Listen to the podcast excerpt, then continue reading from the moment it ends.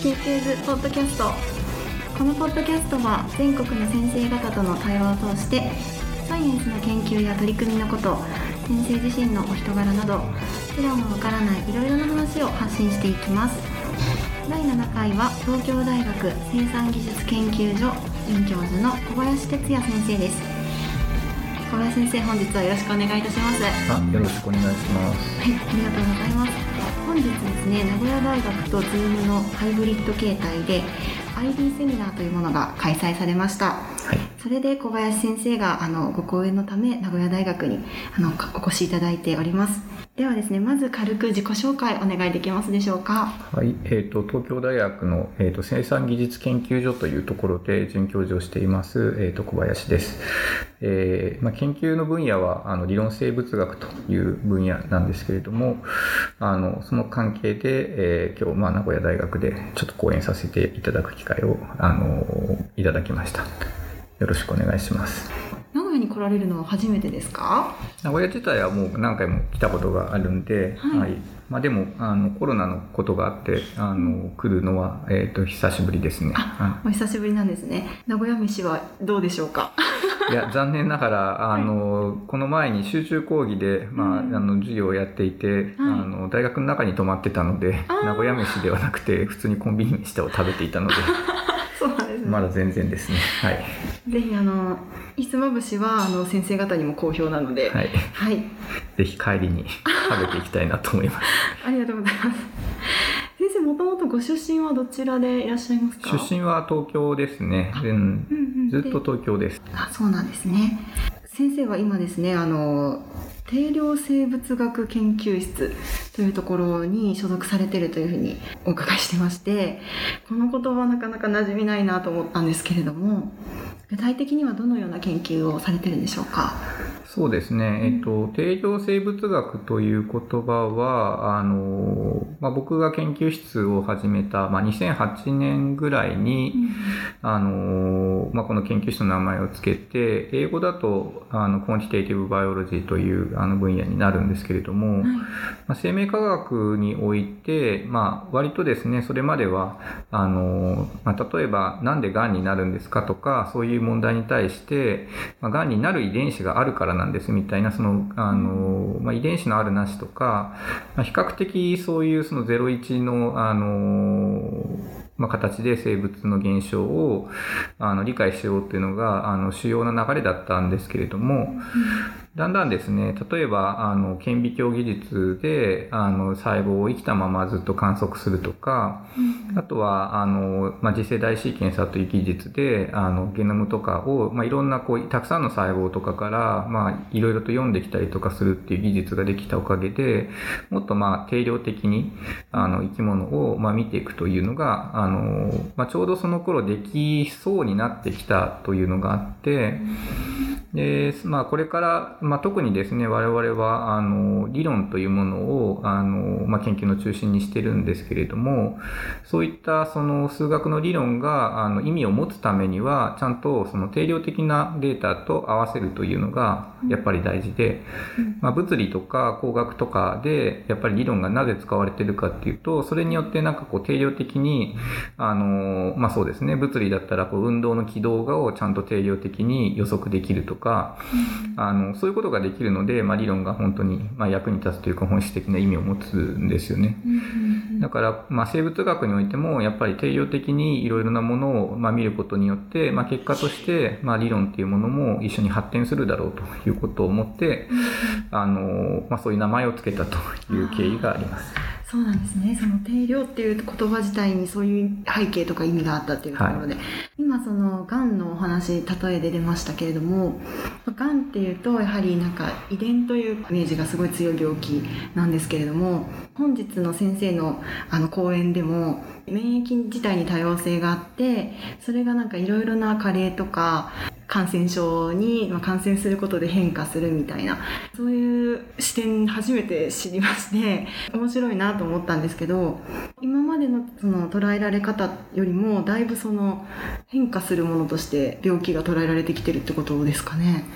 そうですね、多分お医者さんとかはもちろんその遺伝だけでその病気が決まるわけじゃないっていうのはまあ分かってると思うんですけれども、まあ、サイエンスとしてまあこれまでやっぱりこう遺伝子でなんか説明すると、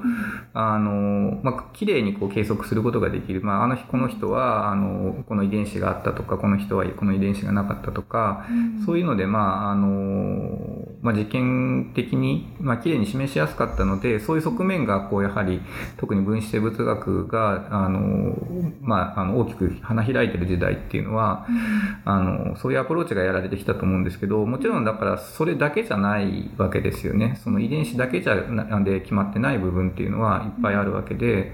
でそういうことを見ていくためにはその遺伝子があるなしとかではなくてもっといろいろな、まあ、生理学的なあの情報だったりだとかその、まあ、細胞とか、まあ、先ほど出てきたのは免疫細胞とかですけど、うん、そういう免疫細胞の、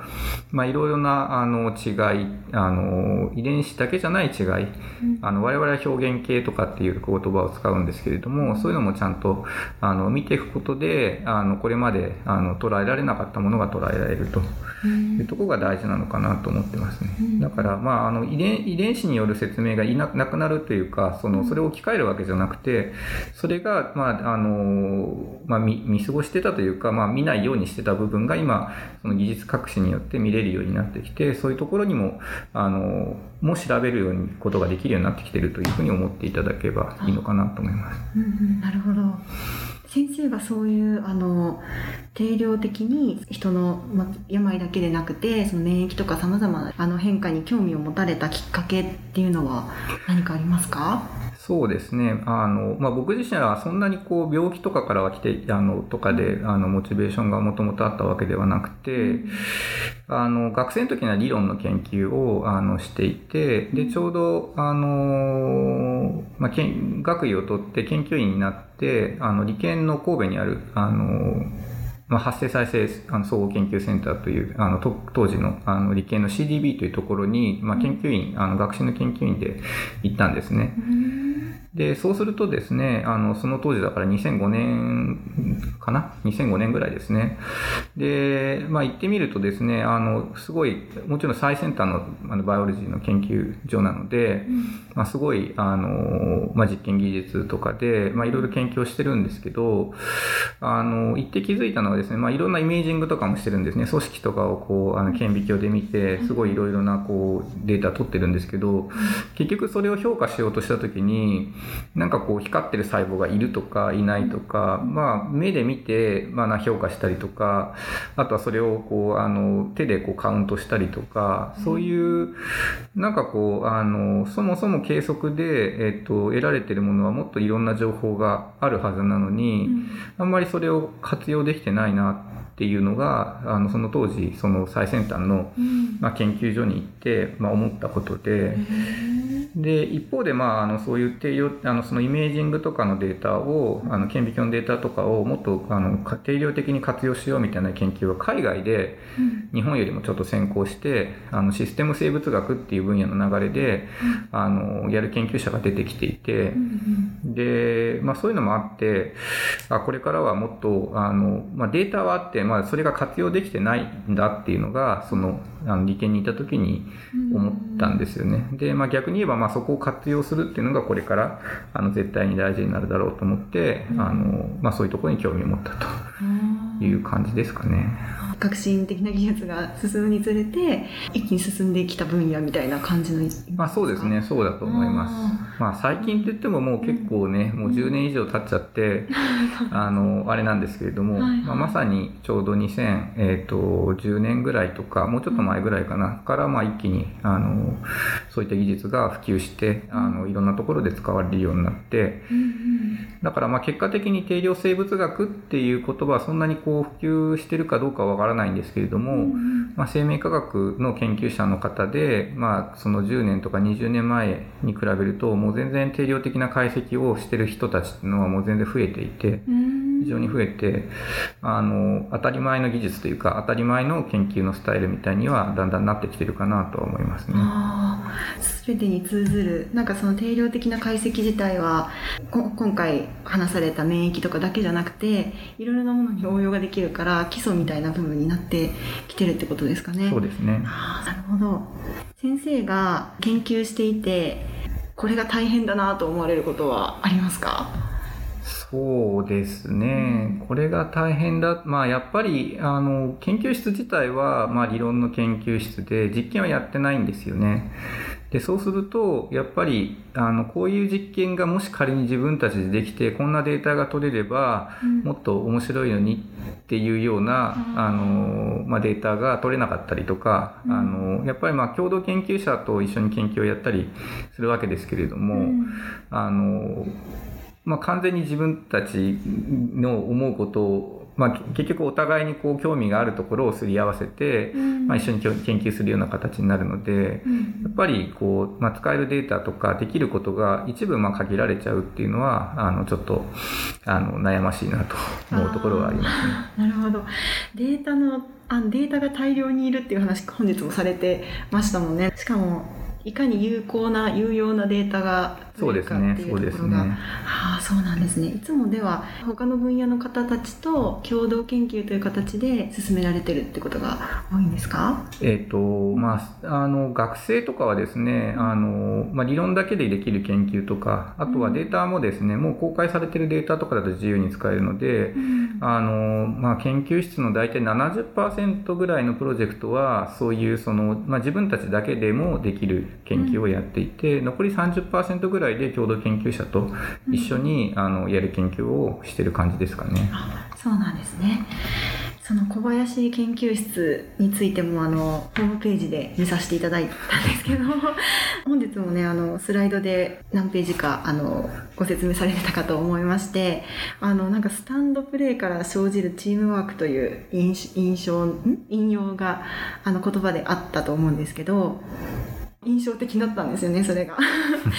小林先生のなんか研究のスタンスにも関わってるのかなと思ってこれはどういう意味であの使われてるんですか、まあ、これはですねもともと分かる人は分かるんですが有名なアニメのセリフから来てるのでそうなんですか？はいあの 広角機動隊のあのセリフからあの来ています、まあ、僕がそのアニメが好きだっていうのもああるので、まあ、使っているんですけれども、はいはいはいまあ、ただ同時にですね、あのまあ、なんであのわざわざ引用してたかっていうと、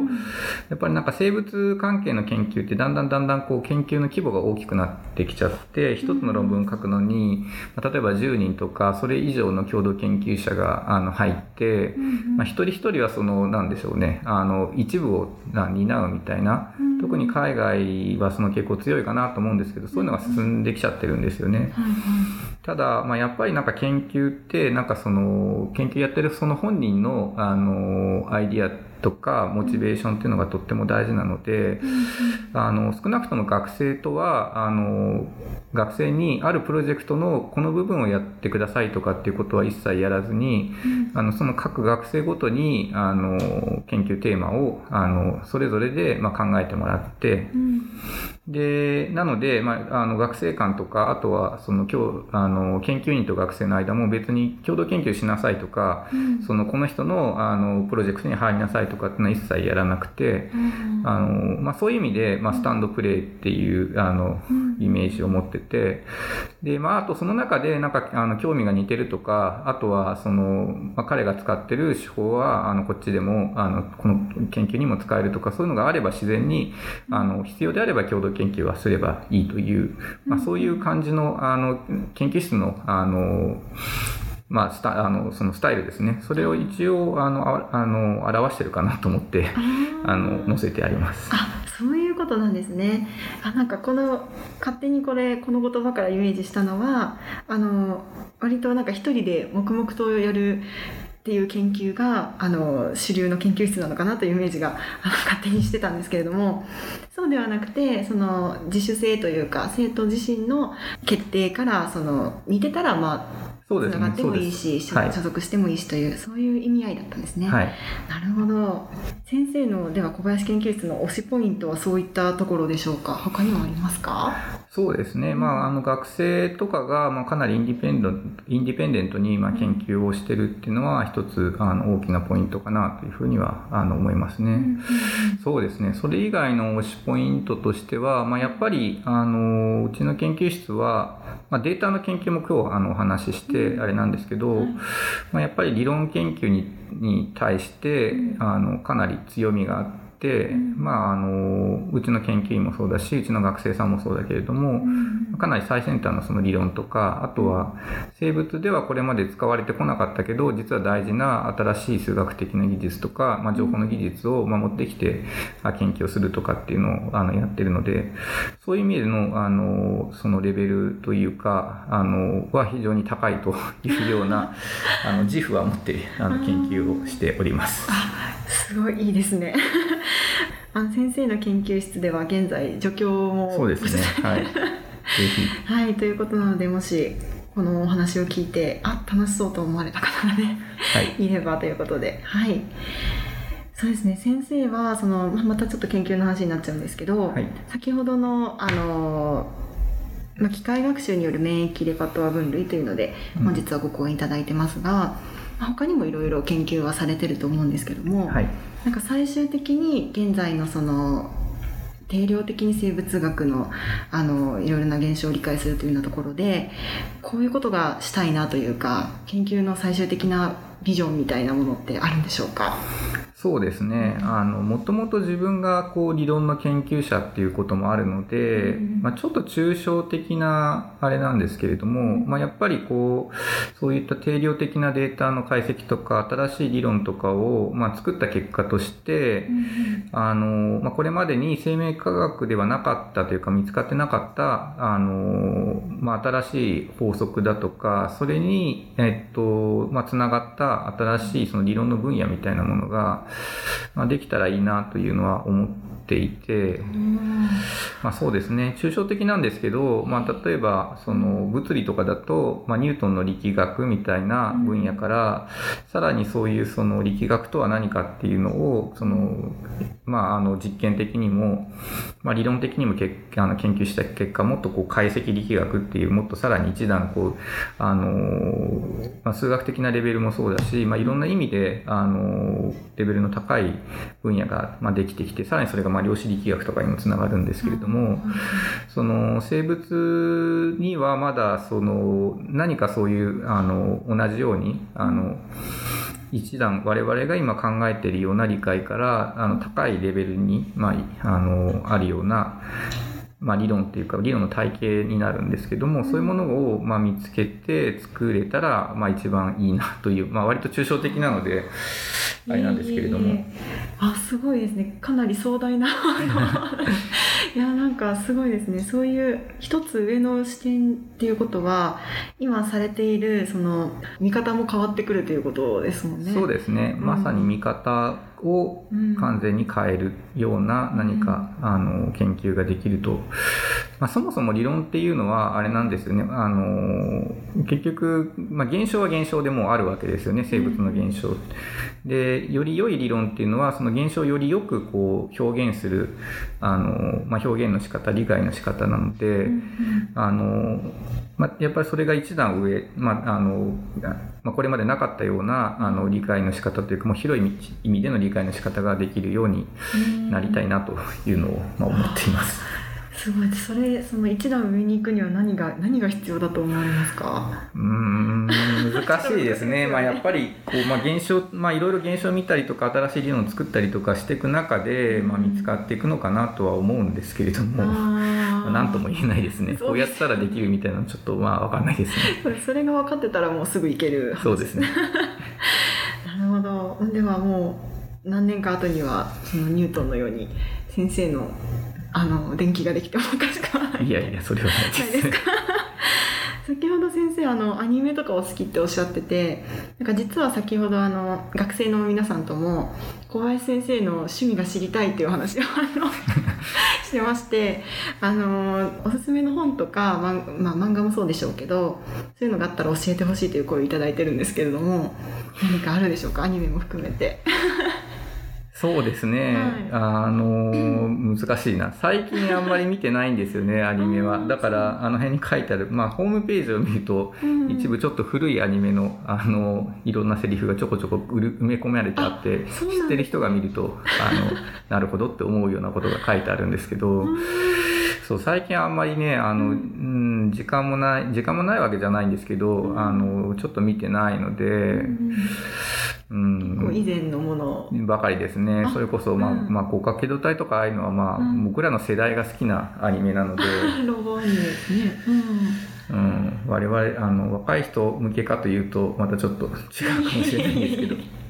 いやでもあの結構あのリバイバルとかであのネットフリックスとかでもやってるので。そうですね。見ようと思えば、はい、実はあの見ようかなと思ってマイリストには追加してるんですけど。結構長そうだなと思って。あそうなんですね。なんかそういったあのほ現在あのハマっているものとかありますか？逆に。そうですね、うんまあハマってる、うん、あのビールあの、まあ、お酒昔から好きなんですけど、うん。あの最近はちょうど何年前だ？5年ぐらい前に、うん。まあ、1年間イギリスにサバティカルってあのでで行くことがあってはい。で向こうで結構、まあ、いろんなビールがあるんだなっていうのをあの、まあ、前からそのあのクラフトビールとかまあしあの知ってたんですけど、うんでそういうのがあって、まあ、結構今いろんなビール飲んであの、うん。飲み比べるというか、はいはい。なんかそういうのはあの好きですね。なるほどクラフトビール好きは結構いらっしゃいますねそうですねうん、ああそうなんですねなんか前あのクラフトビールを自宅で作るみたいな方もあそうですね。はい。結構そういうあのコアな界隈もあるんだなと思ったんですけどじゃああの生きてるうちにやりたいことはありますか？やりたいことですか？そうですね。なかなか。うん。まあ今普通にまあ研究できてていろいろ特にまあ非常にこう優秀でやる気のある学生さんとか、まあ、研究員とかと非常に面白い研究ができているので、結構満足しているところはありますね。そう。いいですねそれだけ良い環境にあるというそうですね、うんまあ、あの本当にあのたまたまそういうふうにあの学生さんたちとか研究員の人が、まあ、うちで一緒に研究したいと思ってくれたのはすごいラッキーだなと思ってます。はい、では本日は東京大学生産技術研究所准教授の小林哲也先生にお越しいただきました。今後どういう研究をしていきたいかとかあの定量的に生物を捉えることでどういうことができるようになるかという部分まであのお話しいただけてちょっと基礎から学びたいものがあるなと思いました。でまた研究室についてもいろいろお話しいただいたのでまたあのホームページのリンクなど貼らせていただきますので興味ある方チェックしていただけますと幸いです、では小林先生本日はどうもありがとうございましたどうもありがとうございます。